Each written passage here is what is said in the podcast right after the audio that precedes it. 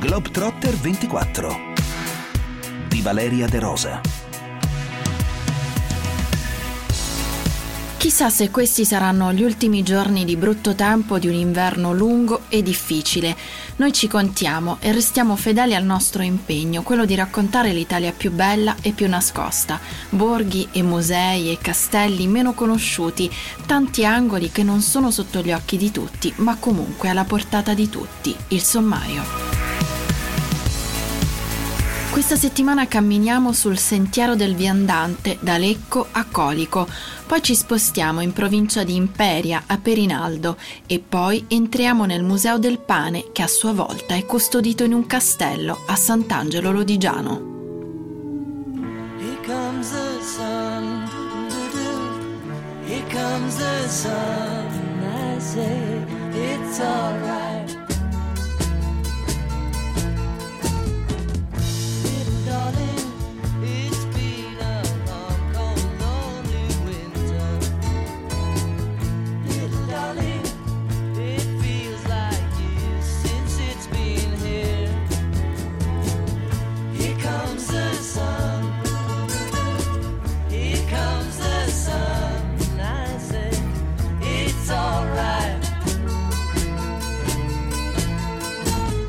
Il Sentiero del Viandante accompagna chi lo percorre sulle sponde del lago di Como, ma nella guida, scritta a quattro mani da Alberto Conte e Sara Zanni, ci sono anche altri sentieri che possono intrecciarsi. Insomma, si può camminare solo 5 o anche 12 giorni e di più, ce lo racconta Alberto Conte.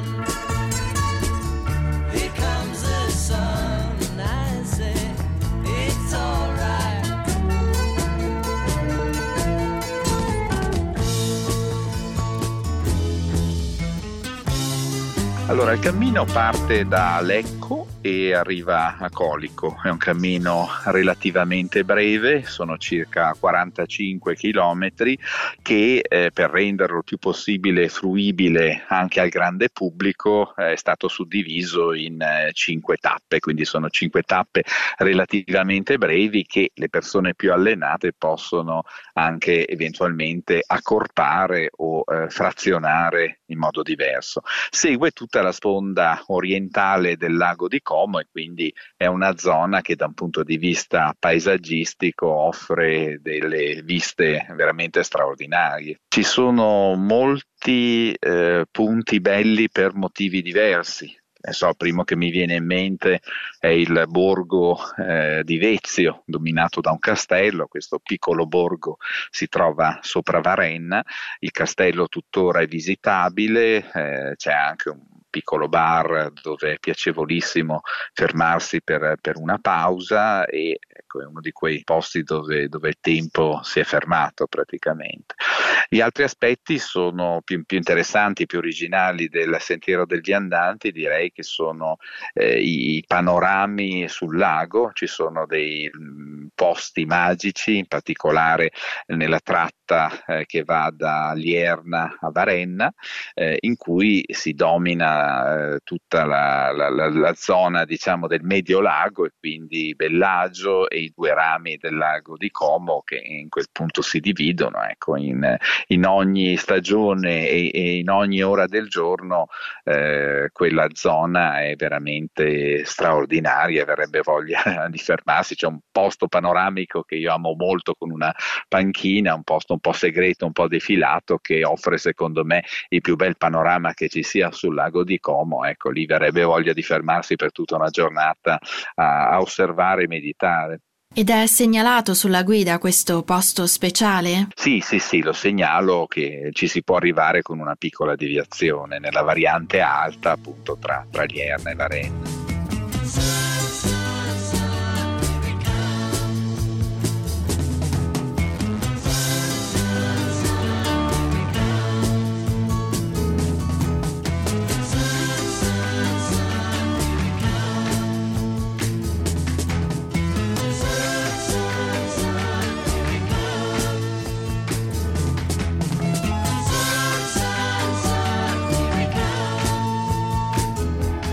Sbaglio, ci sono diversi riferimenti a Leonardo?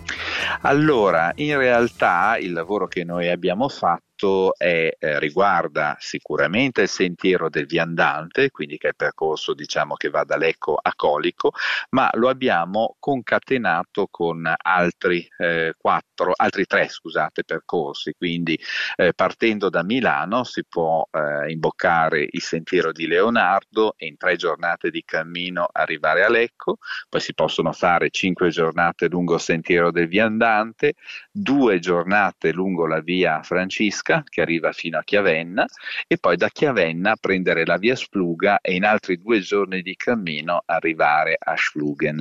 Quindi tutto insieme è un cammino di una dozzina di tappe che unisce Milano e la Svizzera e viceversa, e quindi ha un valore sia per il milanese che sogna da sempre di uscire di casa zaino e spalla e andare verso nord, ma anche, anzi direi soprattutto per il grande pubblico internazionale che da tanti anni già percorre la via Spluga e adesso grazie a questo lavoro può proseguire e arrivare con un percorso completamente segnalato fino al Duomo di Milano.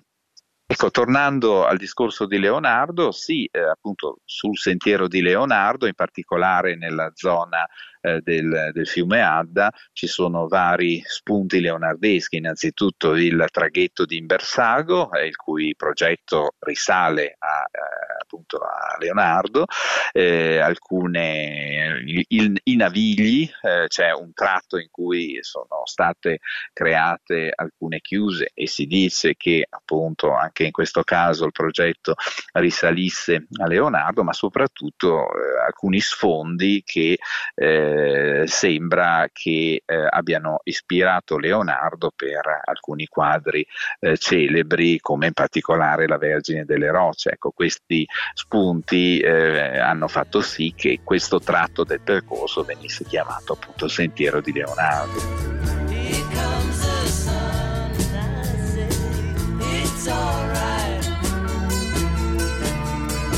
Quindi è un cammino che può essere allungato o accorciato a seconda delle proprie possibilità e disponibilità.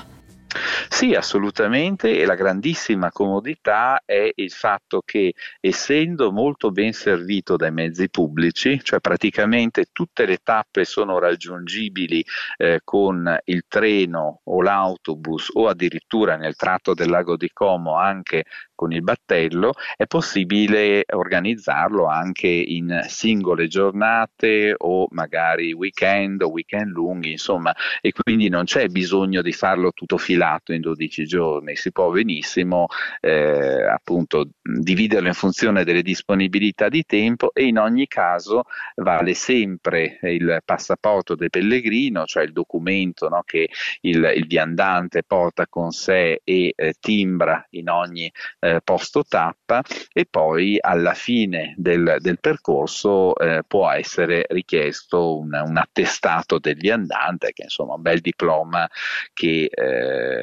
può essere interessante per gli appassionati da appendersi in camera. Che cos'è la Piana di Spagna? Ma è una piana che sta a nord di Colico, quindi tra Colico e Samolaco, insomma in questa zona c'è questo tratto, un breve tratto di pianura alluvionale tra il fiume Adda praticamente, insomma è una pianura creata diciamo dal fiume Adda. Lì c'è anche un parco naturale in cui è possibile ad esempio fare birdwatching, una zona molto piacevole. Leggendo qua e là nella guida c'è qualcosa che ha a che fare anche con i sapori. Soprattutto nella zona di Chiavenna abbiamo gustato, direi, durante i sopralluoghi dei piatti veramente prelibati. Sì, assolutamente l'aspetto enogastronomico è uno degli attrattori del percorso. I 4, i 3, i 2, i 1. Maracas, nostalgia, Maracas, también. I libri che hai letto e i dischi e il tuo cuore matracas, clessidras del ritmo, savor. Il viaggio nelle bandiere arancioni del Touring Club italiano prosegue. Oggi siamo in Liguria, in provincia di Imperia, a Perinaldo. Con noi il vice sindaco Francesco Guglielmi. Aveva il Dixieland, quel non so che di dolce amaro, l'America in sé. Maracas. Perinaldo è un paese meraviglioso, posto su una collina, con una vista sulle montagne e una vista sul mare. Perinaldo è sede di un osservatorio astronomico proprio perché ha dato i natali a Giovanni Domenico Cassini, un grande astronomo che poi è andato in terra di Francia. La sua famiglia però sono stati sempre astronomi, tutti legati all'Accademia delle Scienze e quindi praticamente a Perinaldo. Perinaldo è anche uno dei borghi più belli d'Italia, è bandiera arancione, quindi sono già due caratteristiche particolari che lo rendono abbastanza notevole. È anche sede di un presidio slow food sul carciofo, il famoso carciofo di Perinaldo, che è una particolarità enogastronomica. I presidi in Liguria sono 5, quindi Perinaldo è uno di quelli, è una bellissima cosa. Poi abbiamo un paese affrescato con delle vie molto belle, dei carugi che sono stati praticamente adorni con fotografie d'epoca, no, della gente che ha vissuto in Perinaldo, e quindi quando la gente passa vede tutti, magari dove c'è stata un'attività precedentemente è stata messa una foto che riguarda l'attività, oppure non so, un commercio, c'è la foto dei primi del Novecento con i rappresentanti del commercio.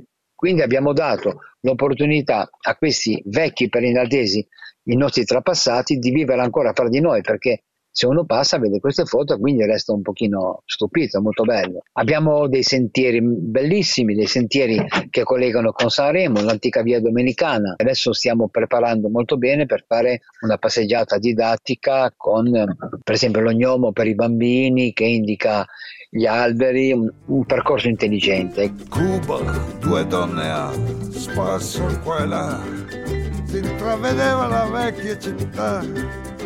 All'interno del comune, oltre all'osservatorio, abbiamo il planetario, quindi questo planetario si presta per le visite per i gruppi. Il planetario è una cosa molto bella, eh? Abbiamo diversi musei, un museo a Napoleone, un museo a Giovanni Domenico Cassini.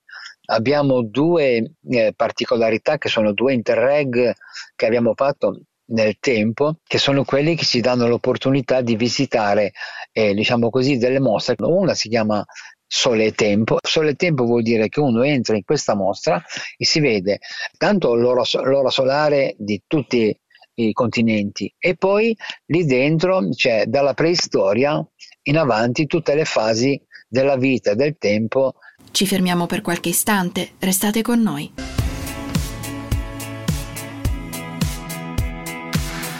Globetrotter 24. Cigno a desena, pigiti un bajaman, godi la scena, stile napolitan, buona marena, dal gusto rustican, bevi sirena, che offre il capitan, Maracas. Stiamo passeggiando per Perinaldo, borgo arancione del Touring Club italiano. C'è il mare, c'è la montagna, ma se ci si trova a passare di lì e si ha solo poco tempo a disposizione, su cosa ci si concentra? La classe, lo stile e il sorriso, l'onore. Il centro storico, che è bellissimo, è uno dei più conservati della nostra provincia. Centro storico affascinante. Chiaramente adesso non ci sono attività perché è tutto chiuso. Centro storico è bellissimo, è ricco di storia. La chiesa è una collegiata con delle colonne templari. Mi presterei proprio ad accompagnare la gente gratuitamente. E per questa estate avete pensato a delle manifestazioni particolari? Noi a Perinaldo d'estate, con le manifestazioni che l'anno scorso abbiamo fatto, ma in parte quest'anno speriamo di fare, sono una è il Perinaldo Festival. Il Perinaldo Festival è sponsorizzato dalla Compagnia di San Paolo, lo facciamo da 14 anni insieme ad altri comuni come Ospedaletti o come Portighera, e lo facciamo insieme, o come Ventimiglia.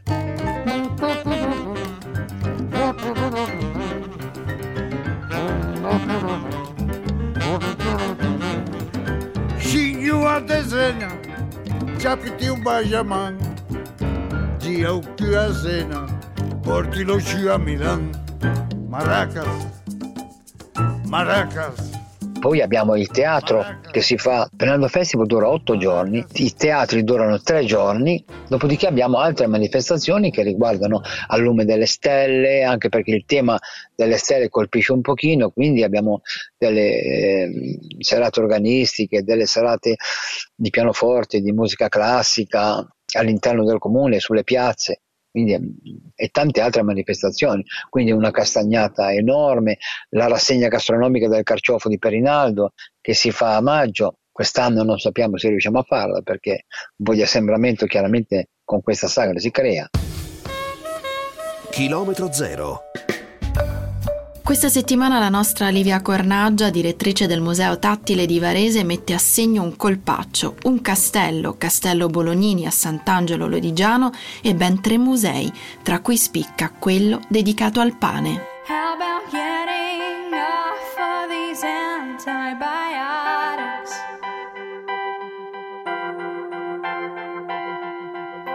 How about stopping eating when I am full of...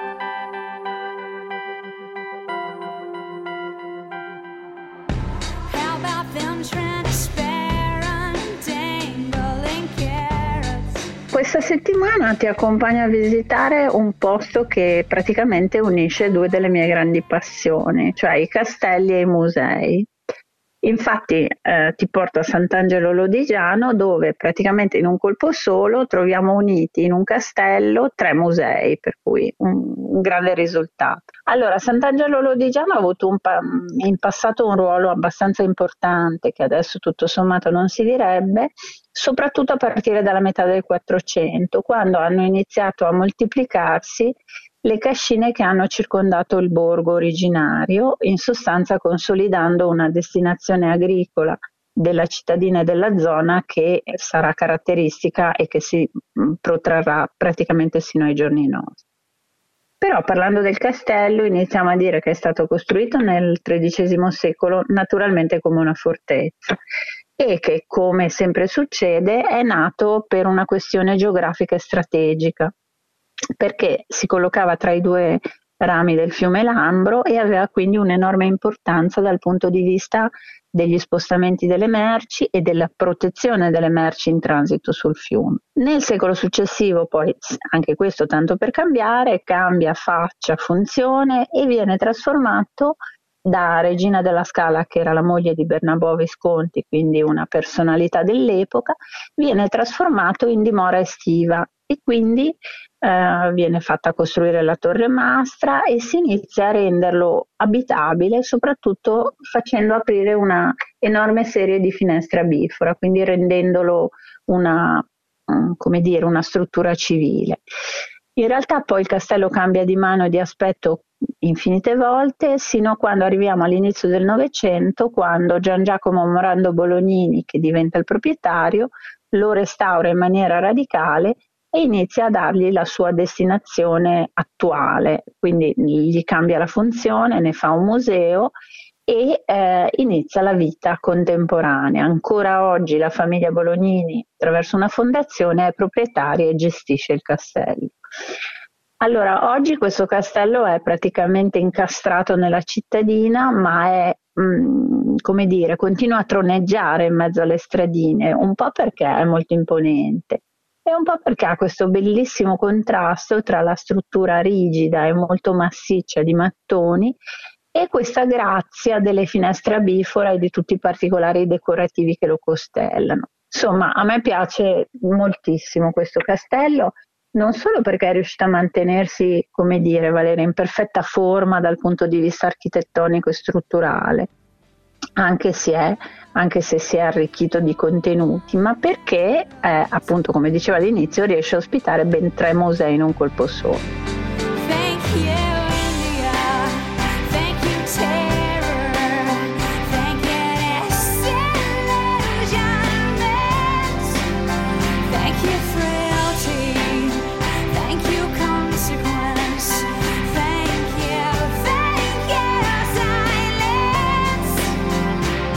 Il primo è il Museo Morando Bolognini, che è il più antico, proprio perché risale ai primi del Novecento, ed è una bellissima casa museo. Sono 24 sale completamente arredate che ci raccontano la vita, le abitudini, i ritmi del castello e dei suoi abitanti a cavallo tra 700 e 800. E quindi nelle sale si trovano tavole imbandite, enormi camini, soffitti affrescati, un'armeria spettacolare, una biblioteca gigantesca, una sala del trono, una sala degli specchi, insomma tutto quello che è l'armamentario, diciamo, tradizionale di un castello qui si trova. E poi c'è il secondo museo, che è quello della storia dell'agricoltura, che ripercorre il settore agricolo partendo dal Neolitico e arrivando sino all'età contemporanea.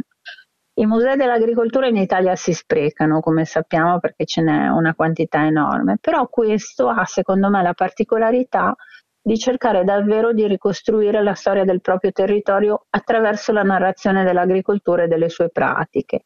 Per esempio ci sono delle ricostruzioni molto carine, molto puntuali, delle botteghe artigiane tipiche del luogo e c'è l'esposizione per esempio dei macchinari tradizionali utilizzati in agricoltura nel Lodigiano. E poi c'è il terzo museo, che secondo me è veramente fantastico, che è il Museo del Pane. È bellissimo non solo perché racconta la storia del pane e tutti gli aspetti relativi a quello che potremmo definire il ciclo produttivo grano-farina-pane, ma perché espone il pane in tutte le sue forme possibili. Allora, tanto per darti un'idea, c'è questa sala enorme che è proprio da castello medievale, per intendersi, con le pareti in mattoni, questi soffitti altissimi, che ospita una esposizione assolutamente incredibile di spighe e relativo chicco, nel senso che alle pareti di questa sala ci sono delle bacheche antiche in legno e vetro, già di per sé molto belle, nelle quali ogni cassettino è una specie di grano o di cereale con la relativa spiga. E sono una quantità infinita, quindi è un'esposizione che è in grado di far capire ai visitatori come il, chiamiamolo, concetto di grano e di pane apra a dei mondi enormi di tipicità, di particolarità e oltretutto come si tratti di un tema, e questo vale anche per i bimbi che vanno a visitare il museo, dal quale si possono imparare un sacco di cose.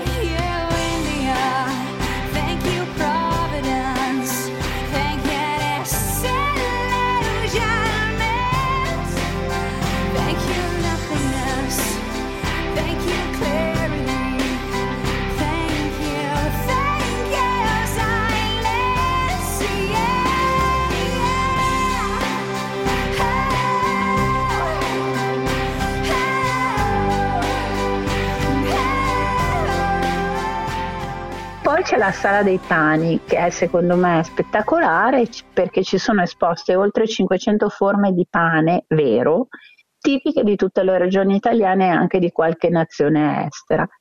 La sala è di per sé un incanto, non solo perché le forme di pane sono bellissime, ma perché riesce a regalare una sorta di ricognizione, come dire, geografico-antropologica di tutto il nostro paese, mostrando in sostanza come questo alimento, che è cardine per la nostra alimentazione, assume in realtà aspetti diversi sulla base della collocazione della storia delle diverse zone. E per finire c'è l'esposizione dei macchinari che si utilizzavano e si utilizzano per la lavorazione del pane e un'esposizione di pani artistici che in qualche modo aprono la strada alla considerazione della panificazione come vera e propria forma d'arte. Ci fermiamo qui per questa domenica. Se volete scriverci, come sempre, globetrotter@radio24.it. A tutti voi l'augurio di una bella settimana.